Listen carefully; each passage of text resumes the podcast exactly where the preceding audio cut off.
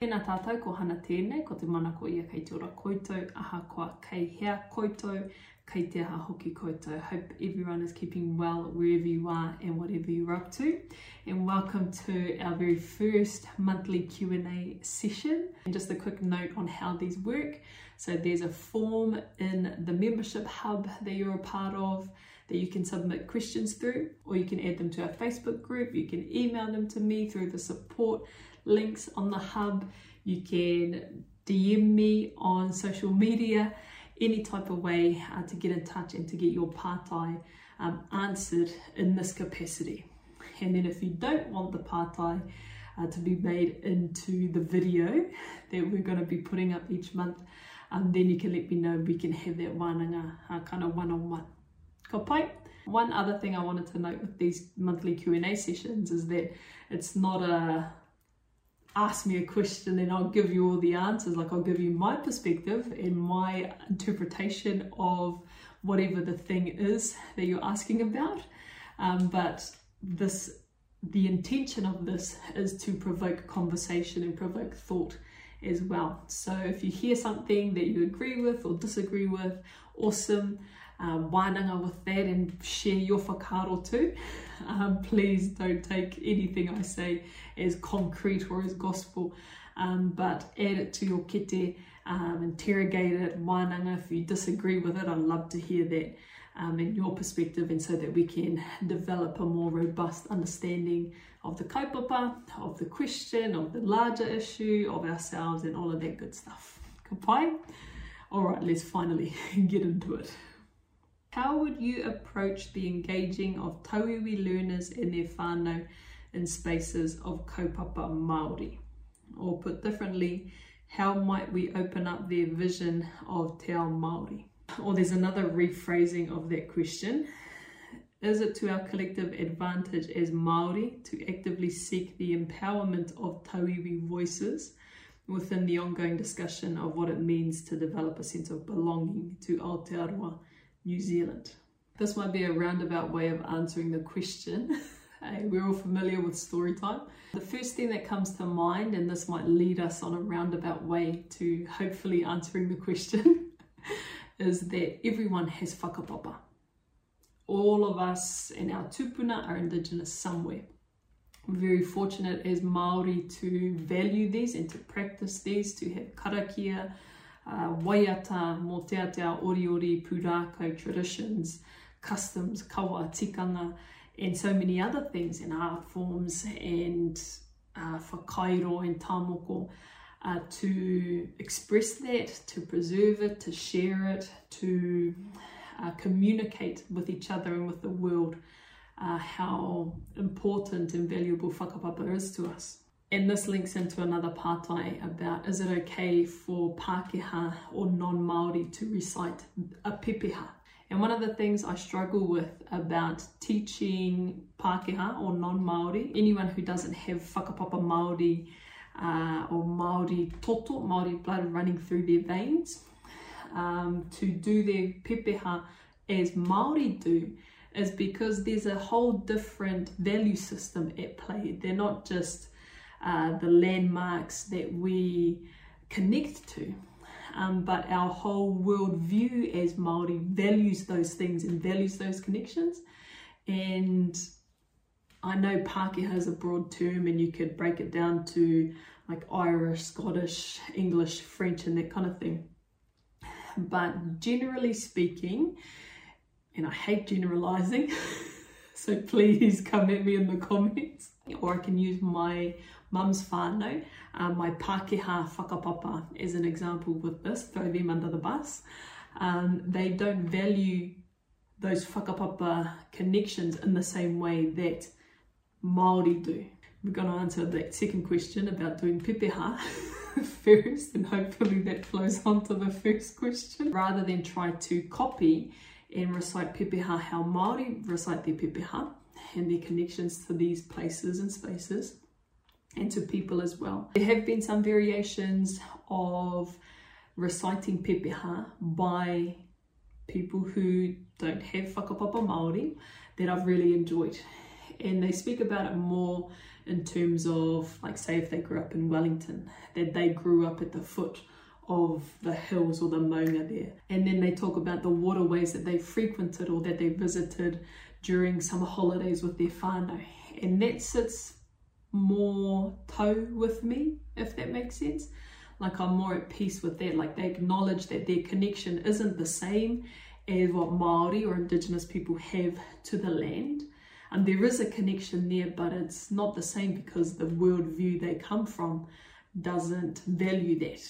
And so while they can cultivate them for themselves as the individual and for them as their whānau or wider collective, it's just an understanding that that connection is different. Because as far as I'm aware, they don't follow a line of whakapapa directly to that maunga or directly to that waterway that they've grown up with. So in terms of non-Māori reciting pepeha, I don't believe that they should do it the way that Māori do it, um, but make a variation for it and change some of the kupu to describe the difference in that kind of connection. So even though they feel like home in these spaces, their connection is different and so it should be described differently as well. But keen to hear your whakaaro on that.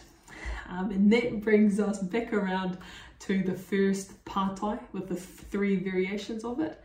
I think that would be a good place to start would be to encourage people to think, well, what is your connection to the place or to the environment that you grew up in or that you spend a lot of time in?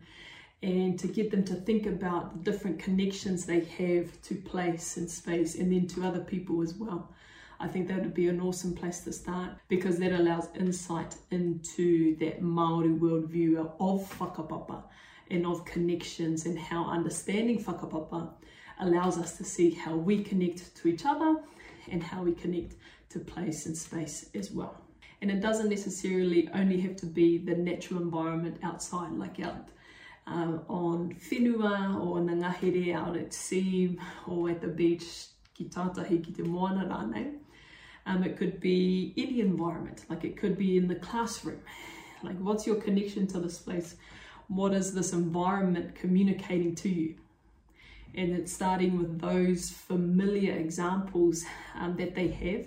What kind of thoughts is this place provoking for me? Uh, what kind of dreams or aspirations can I dream in this space? Is it a limiting environment or is it amplifying how I view myself and view the world? Is it a safe place? What's my connection to it? What other connections could be going on?